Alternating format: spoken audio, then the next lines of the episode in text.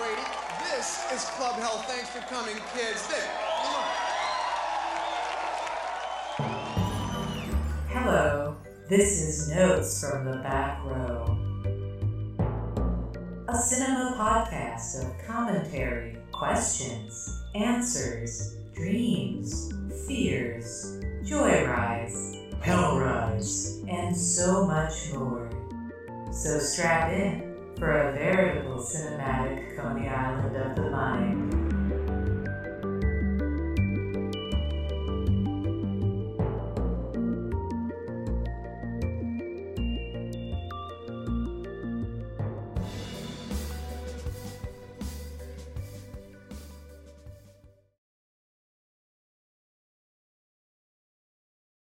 Greetings. My name is Jenna Ipkar, and I will be your projectionist for this episode of Notes from the Back Row.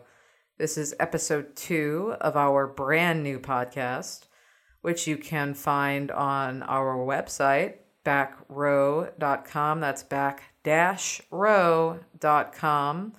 And also on iTunes. Find us there, please. Subscribe, rate us, if you will, or, uh, maybe you want to wait until we have a little more than two episodes in to rate us. In that case, I forgive you. Anyhow, welcome back.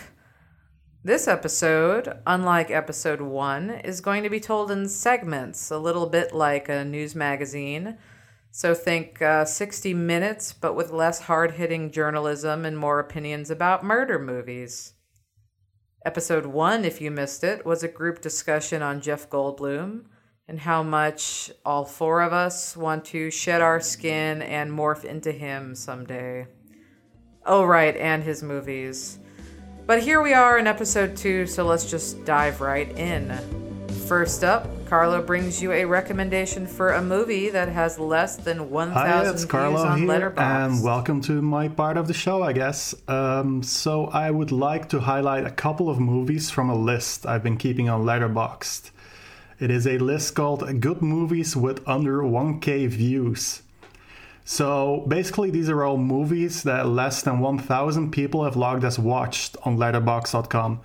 Um, Letterboxd, in case you don't know, is like a social network for movies, but without any of the usual social media annoyances such as ads and uh, garbled feeds, but still with the usual annoyance of people soliciting unwanted opinions. Um, however, I digress. Anyway, I figured 1K would be a good cutoff point, seeing how I've been updating this list for a year or two as of this point, and it clocks in about 150 movies right now, which is neither too much nor too little, I feel. So, moving on, the first movie I would like to talk about is one that is close to hitting the 1K mark, which means it will be cut from the list because them's the breaks. A movie by an acclaimed Italian director by the name of Lucio Fulci. Now, that name might ring a bell if you are a fan of horror movies because he has got some downright classics under his belt, such as The Beyond, House by the Cemetery, New York Ripper, City of the Walking Dead, and Zombie, aka Zombie 2, aka Zombie Creeping Flesh, aka a bunch of other names, I'm sure, depending on where it was published. Uh, but the movie I wanted to highlight is one that isn't so much horror as it is horror adjacent and that movie is 1983's Conquest. From a place beyond time comes a terrifying challenge beyond imagination. Conquest. Two men join forces in a struggle for power in a realm of fear.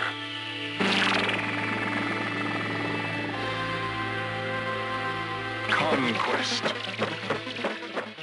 So, Conquest is kind of an oddity among Fulci's body of work in that it is more of a fantasy action adventure type of deal, kind of in the wheelhouse of a Conan the Barbarian, what have you. I first saw Conquest a couple of years ago when I was on a bit of an Italian genre kick.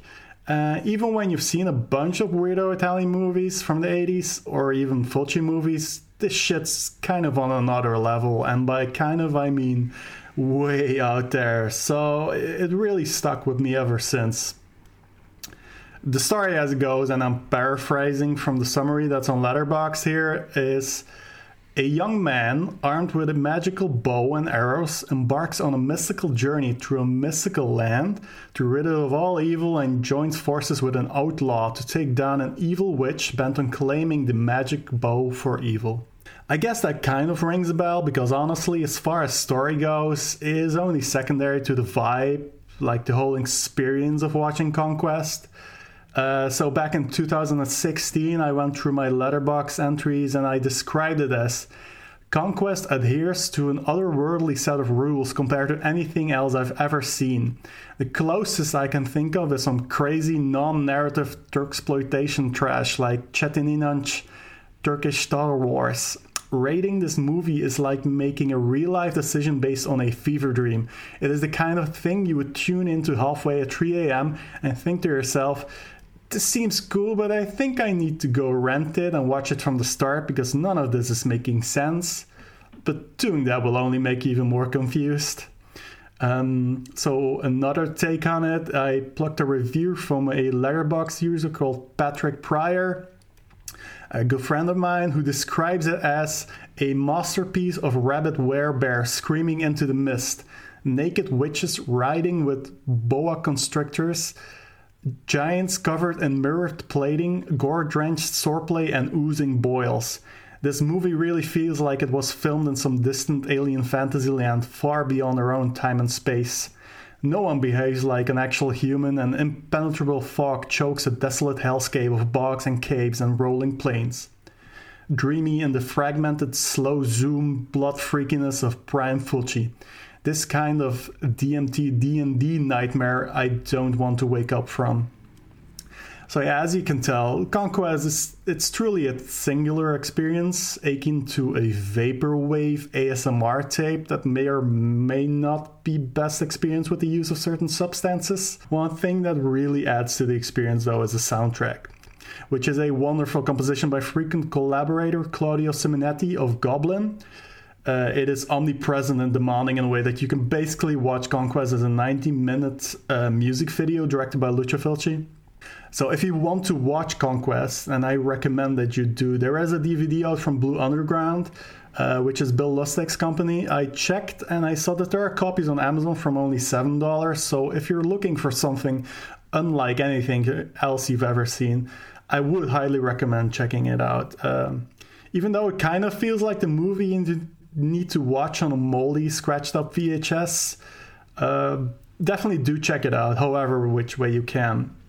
Uh, okay, that'll be all for me. You can find me on Letterboxd as Carlo V, aka Carlo Raisin. Uh, so that's me signing off, and keep watching the skis.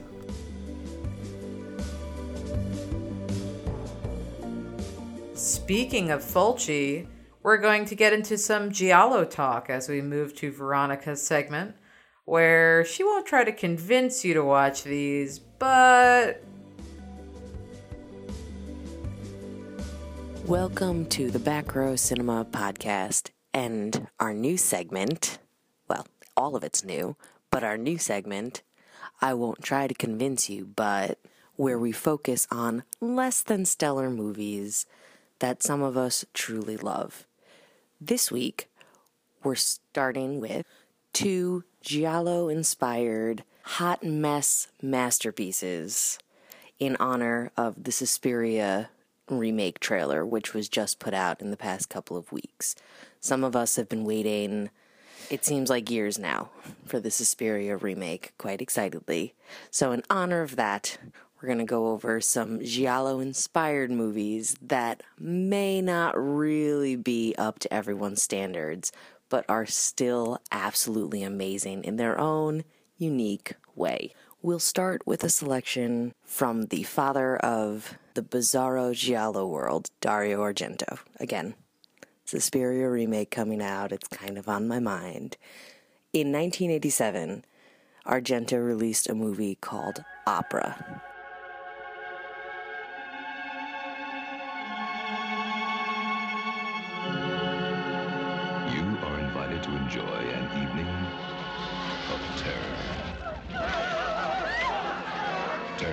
The opera, the final note is a real killer. one of his most gruesome and most commercially successful movies. Opera revolves around a young girl, Mara, who is a part of a production in a theater house, know, an opera house, as the name would imply, who finds herself being stalked by someone who has no intention of physically harming her, but wants to harm the people around her. In order to bring this bizarre plan uh, into reality, her assailant ties her up, tapes needles under her eyes so she can't look away or close her eyes, and then slaughters whoever she happens to be in the room with. At some point, uh, it's a young man she's interested in, other times it's friends. It's a whole big bloody mess of revenge. Now, the good news for pretty much any of the Giallos, starting from The Girl Who Knew Too Little up to the Suspiria remake, I'm sure, is that the plots are convoluted and a little uh, hard to follow, but not because they're so complicated or intense, just because sometimes they're completely nonsensical. They are just vehicles for this outrageous gore. This is extra true in opera. It is just a story about someone coming after someone else for revenge. There are ridiculous layers of how this revenge is, is takes place. There isn't a whole lot of uh, real intense storytelling, real intense plot twists or, or developments that that really suck you in, pull you in. What it's all about are the death sequences and these violent moments that are in the tradition of Italian cinema, absolutely beautiful and entertaining. With the whole sort of Ludovico esque treatment with the eyes to how each person gets killed, they really are spectacular to watch. This movie is fairly well received, especially compared to other movies of its ilk. Uh, but it still is an Italian horror movie, which lends itself to having a lot of nonsensical moments. Really, these movies are style over substance, which brings us to the second movie on the docket today. One of my personal favorites that I will not defend my love of. I know who killed me. You're all by yourself in there. No twin sister. Once he finds out you're still alive, he's gonna come after you. I feel like he's watching us right now. He's not done with Aubrey Fleming, not by a long shot. Stop playing games. We have to know the truth. She looks just like her, but it ain't Aubrey. She's living inside a world she made up. You'd let both of us die just to keep your secret? You should be dead by now. I know who killed me.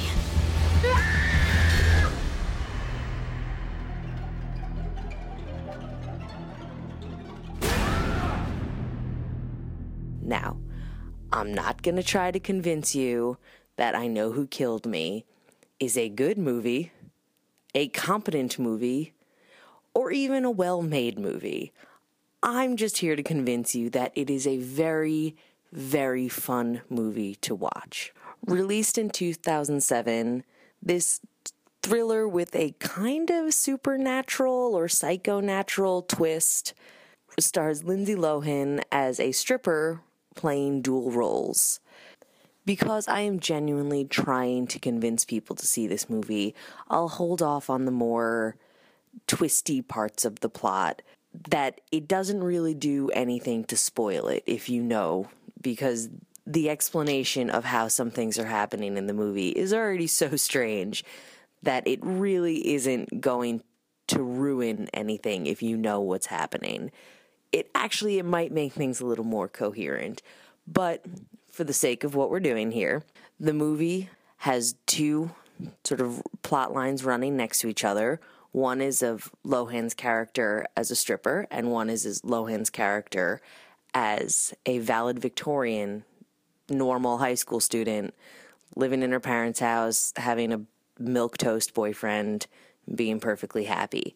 What starts to happen is that one of these characters is removed and the other one takes her place. And it's a little bit unbeknownst to everyone that there are doubles. The weird things are happening. Pieces of Lohan's character are falling off and being like as if they're being removed. I don't want to get any further into it because it starts to get very strange and in some ways just absolutely ridiculous.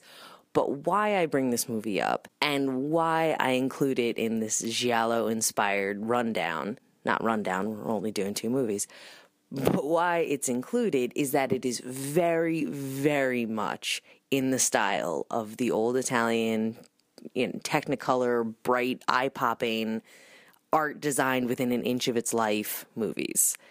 There are weapons uh, and surgical tools in this movie that look like they're made out of blue ice. Everything, there's a color palette of red and blue. It's how you tell the two separate characters apart. It is so over the top. It is so insane. It is not remotely subtle or just hints of things here and there. It is just hammering you over the head, but it's great. It it's terrible. It's terrible but it's so much fun and it's very, very gory and very graphic. And I think that actually might have been its undoing in a lot of ways for finding a more mainstream audience.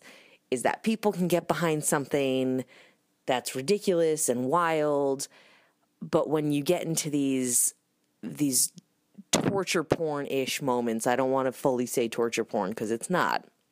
When you get into these moments, that do have uh, very intense torture sequences and do have very graphic moments, close ups of of hands being burnt off with uh, liquid nitrogen and then being severed, and you know these really grotesque things. You do lose some of your audience that might be like, sure, I'll go see that stupid Lindsay Lohan movie. Let's go. You kind of alienate them. You're going to appeal to me. Sorry. I couldn't think of who you might appeal to.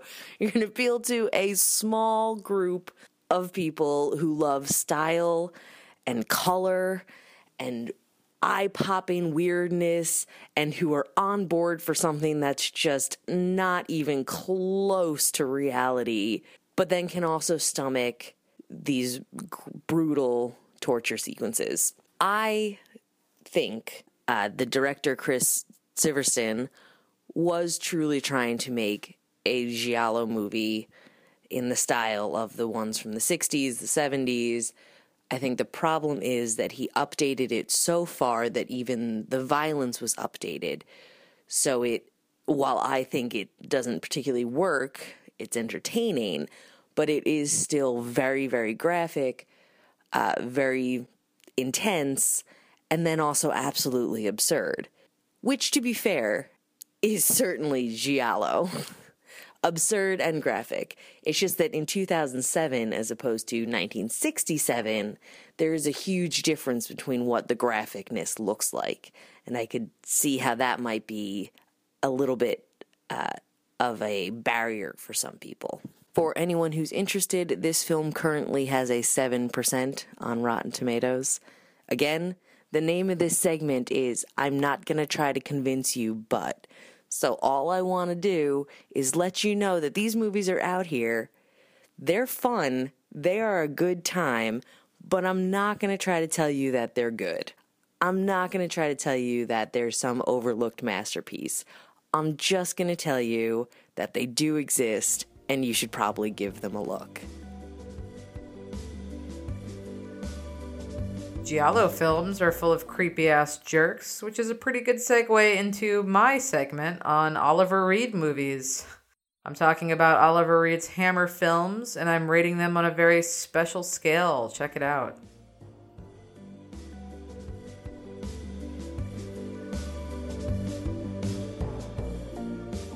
You know how some actors are just so good at playing creepy ass jerks that it makes you want to punch them in the face?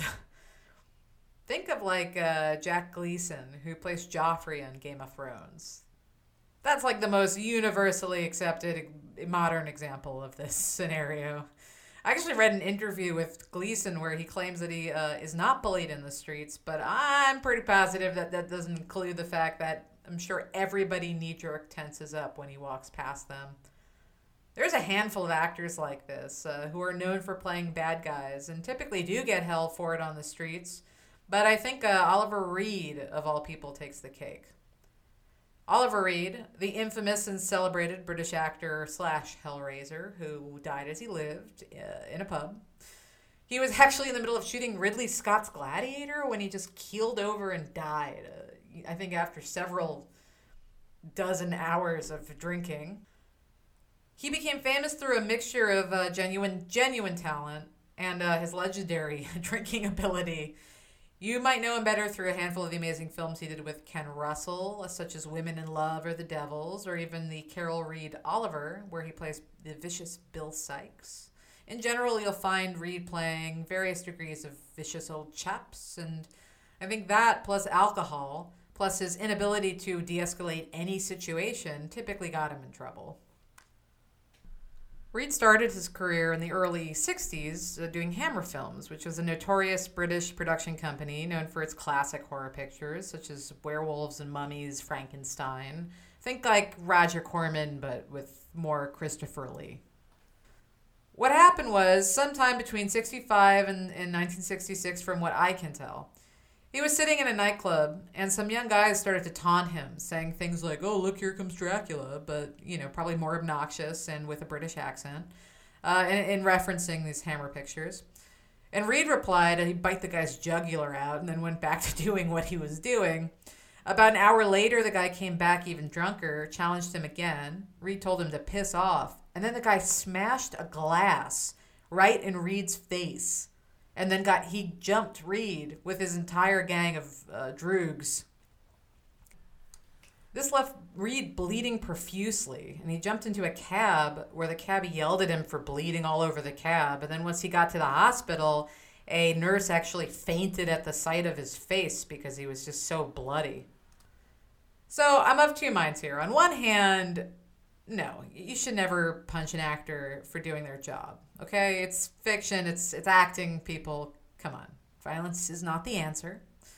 On the other hand, uh, it's no secret that young Oliver Reed played some pretty damn punchable roles. His first big role in a Hammer film, previously he had some bit parts, was The Curse of the Werewolf, which came out in 1961.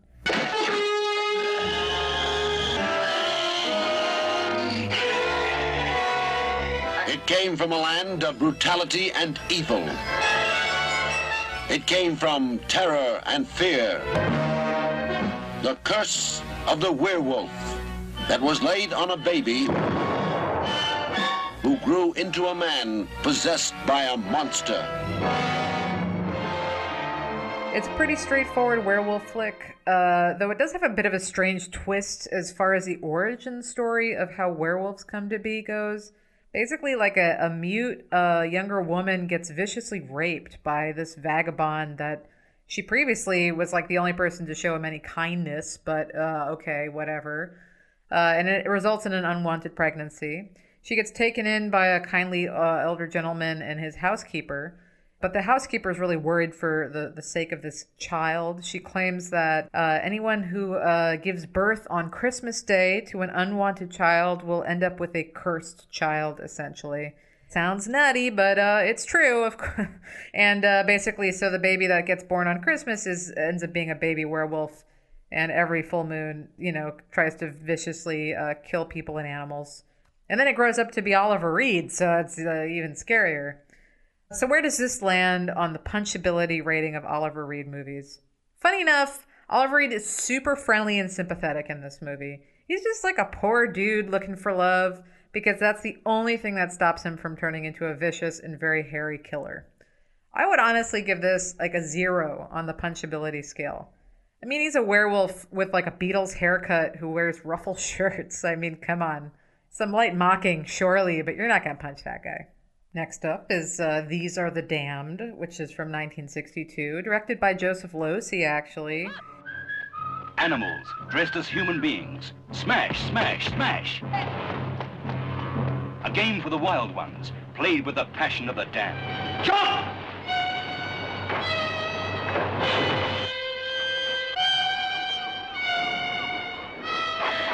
No. Don't ever do that again, Johnny. I'll do what I like, King. Do you think I'll let a man put his dirty hands on you? Uh, it's a film about a gang of teddy boys, you know, in a seaside British uh, town who get mixed up with an American tourist, and then they all just stumble upon a secret government facility that houses uh, irradiated children who are meant to take over the world when the inevitable nuclear winter comes. You know how that is, right? We all have that space in our basement full of children that we've kidnapped, right? No? Just me? All right. Uh, Oliver Reed plays King, who's the leader of this gang of ruffians who spends about most of his time on screen trying to like fight literally everybody about literally anything. Mostly he's trying to beat up the American for flirting with his sister or beating up a woman whose house that he invaded. I, I don't know. That's it. That's all he does. Eventually, even his sister calls him out on his shit and she calls him like a jealous virgin, which is a little harsh to do in front of a bunch of people, but uh, seems true. Reed plays such a shithead in this that supposedly this performance inspired Anthony Burgess to later write A Clockwork Orange, which I cannot 100% verify, but that would not surprise me, quite frankly. He's a dickhead to literally everybody, uh, including those poor prisoner children. After he hears about their plight, he's just like, Why should I care? I'm out of here. And he speeds off in a motor car between his nasty misogyny and about his sister and his hair trigger temper, the punchability rating in this movie is definitely like an 8.5. And the 0.5, I may point out, is for the hilarious and awful theme song that he sings and whistles every time that he's about to beat somebody up. And the lyrics are just like. Black letter, black letter, smash, smash, smash. Black letter, black letter, crash, crash, crash. Black letter, black letter, kill, kill, kill. I got that feeling. Black letter rock. Lastly, there's Paranoiac, which is from 1963. And today we must also remember Anthony Ashby, who, blinded by grief at the death of his parents, took his own life. What he did was sinful in the eyes of God. But God is merciful. He will have taken this little boy into his kingdom, there to join the mother and father that he loved and missed so much. What did you see, Tony? It's about a wealthy family that's left in tatters after the parents of uh, three children die in a plane crash, and the eldest son commits suicide shortly after. Then one day, the same son, Anthony, appears back at the mansion alive and well, which throws the remaining siblings for a loop yet again, as the daughter Eleanor embraces this man as her brother, but younger brother Simon accuses him of being an impostor. Of course, all is not as it seems. Oliver Reed plays Simon, and let me level with you. His punchability in this movie is similarly off the charts. He is in classic Oliver Reed form here as the drunk psychotic brother with yet again a hair trigger temper. There's this one scene where he asks the butler for more whiskey and the guy says they're out. So Oliver Reed proceeds to scream in this dude's face at full force and then he breaks every glass in the room and it is jarringly uncomfortable to watch like really convincing acting and also like oh my god somebody punch that dude. I will say by the end of this film when you realize just how crazy poor simon is you kind of feel a little less punchy about him. I mean there's like a scene where the dude is straight up playing the organ in an abandoned church next to a dead and mummified corpse in a choir boy gown. And it's like all right the guy's got issues. But it, uh, it's still definitely a 9 on the punchability scale here so, long story short, I don't know, man. I wouldn't say he had it coming because, again, I'm not going to condone violently smashing a glass in any actor's face for having played a role very well. That's not nice. That's a back row no no. But I can also see why his face riled up a bunch of drunk folks in a pub. You know what I mean? Never mind all of the shitty and misogynistically terrible and questionable and borderline too flat out illegal things that Oliver Reed did later in life. Uh, but uh, look, at the end of the day, I, f- I feel your pain, people. People with anger issues. I, I feel you. And we proved today in the court of one person's public opinion that sometimes roles are very punchable. Whether or not you should take action about this. That's I'll leave that to your own decision. Spoiler, I don't think you should do it, but that's just, you know, to keep things uh, legally sound here. All right, talk to you later. Bye. Black leather, black leather, smash, smash, smash. Black leather, black leather, crash, crash, crash. Black leather, black leather, kill, kill, kill. I got that feeling, black leather rock. Forward into battle, dear chaps. All right, let's go now.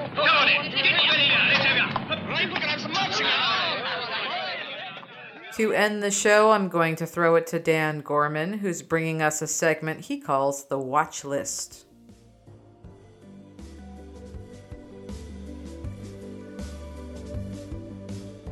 Hello, Dan here, and this is my segment of the show called The Watch List. This will feature a quick capsule review of something that I have checked off my watch list and a quick highlight of something that I have put on my watch list that I'm excited about. So, right before I recorded this um, episode, I watched a movie from 1989 called Nightwish. It began as an experiment that went terribly wrong. I believe we have very good chance to make an authentic contact with psychic entity. Confused. Don't open that! No, don't open that! Do not throw away my life's work. Do not throw away my life!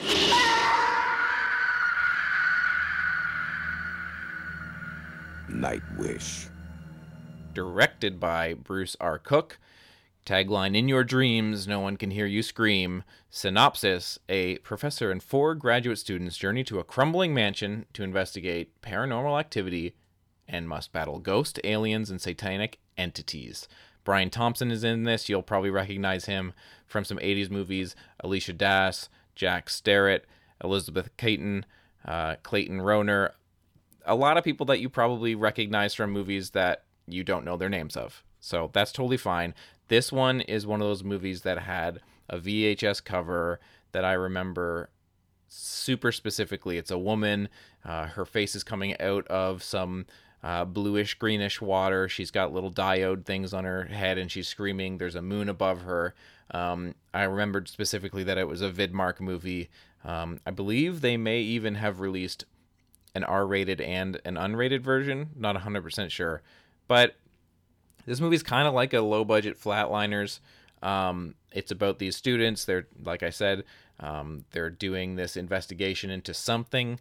It involves going to sleep and trying to control your dreams and trying to die in your dreams or something so they can capture a thing or whatever.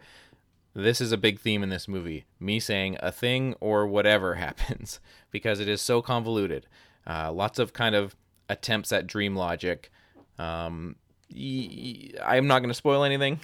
Maybe even by saying I'm not going to spoil anything, that becomes a spoiler. But there does actually become a reason for the movie to be very convoluted. But for a long period of time, I was kind of going, this movie's kind of sweet. Um, lots of green lighting, lots of weird angles, lots of really bad acting, and some pretty good effects. KNB did stuff here, so you know it's going to be goopy and interesting in moments. Um, I actually had a lot of fun with this. I'm surprised that this hasn't been talked about more. I'm surprised that it hasn't kind of had a little bit of a resurgence. I feel like this might be one of those ones that could get a resurgence. I know that um, Past Midnight got you know some resurgence with a Scream Factory release. It's a um, anthology movie. It kind of had a similar thing where I wasn't, you know, loving the movie on the whole, but just the aesthetic and the feeling of the movie kind of carried me through what I didn't like about it. Although I would say I maybe even had more fun here with Nightwish. Um, I had the kind of viewing experience where I was mostly paying attention through the whole movie, but I had a little bit of a distraction. So I'm actually looking forward to circling back and maybe watching this with a friend um, and kind of just having a good time with it. I enjoyed it. Nightwish from 1989 um, is my my latest check off of the watch list. Now, one of my latest additions to the watch list is a horror comedy called Hysterical. Sit still. We have temporarily taken over your motion picture screens to bring you the following message. You're doomed! The most horrifying evil powers in the universe You talking to me? have gathered together to destroy civilization as we don't want to know it. There are only three men in the entire world who could do the impossible. The Hudson Brothers. You can run, you can roll, you can read, you can go, and have fun. There is no hope.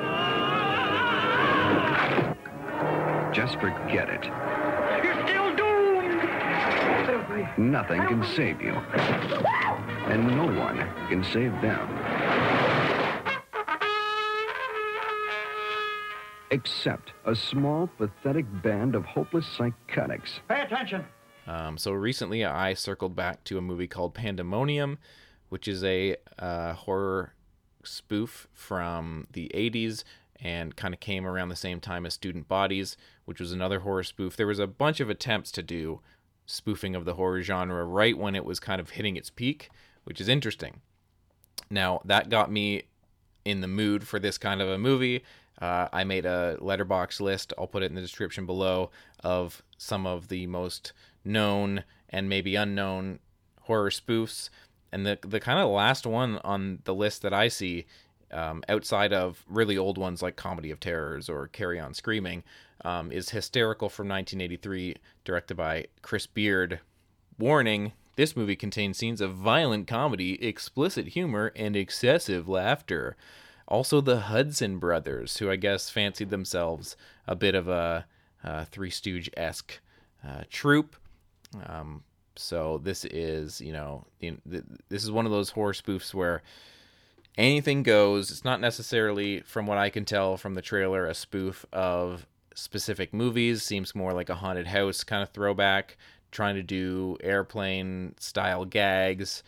Uh, most people seem to think that this movie is terrible. It does have a three out of five average on Letterboxd, which is higher than I expect. But there's a lot of one star, one and a half star reviews from people that I seem to know on Letterboxd. So, by all accounts, this might be terrible. But I feel like I have to watch it and cross it off my watch list because it's one of the last ones I haven't seen from that genre. So that is the watch list. You can follow me on Twitter at YCKMD underscore. And otherwise, I'll see you in the back row. Later.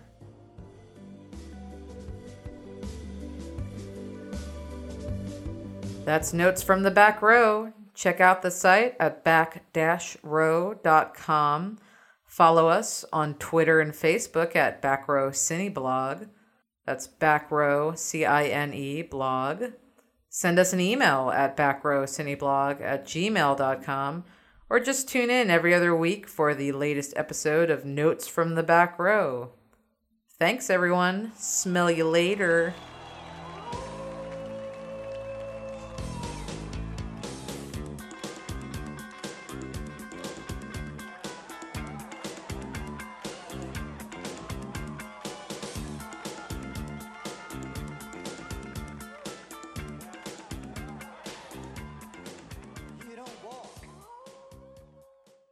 The Back Row, Episode 2 is brought to you by back-row.com and featured contributions from co-founders Veronica Del Ginkgo and Jenna Ipcar, as well as Best Boy Carlo Vanstefout and Dan Gorman.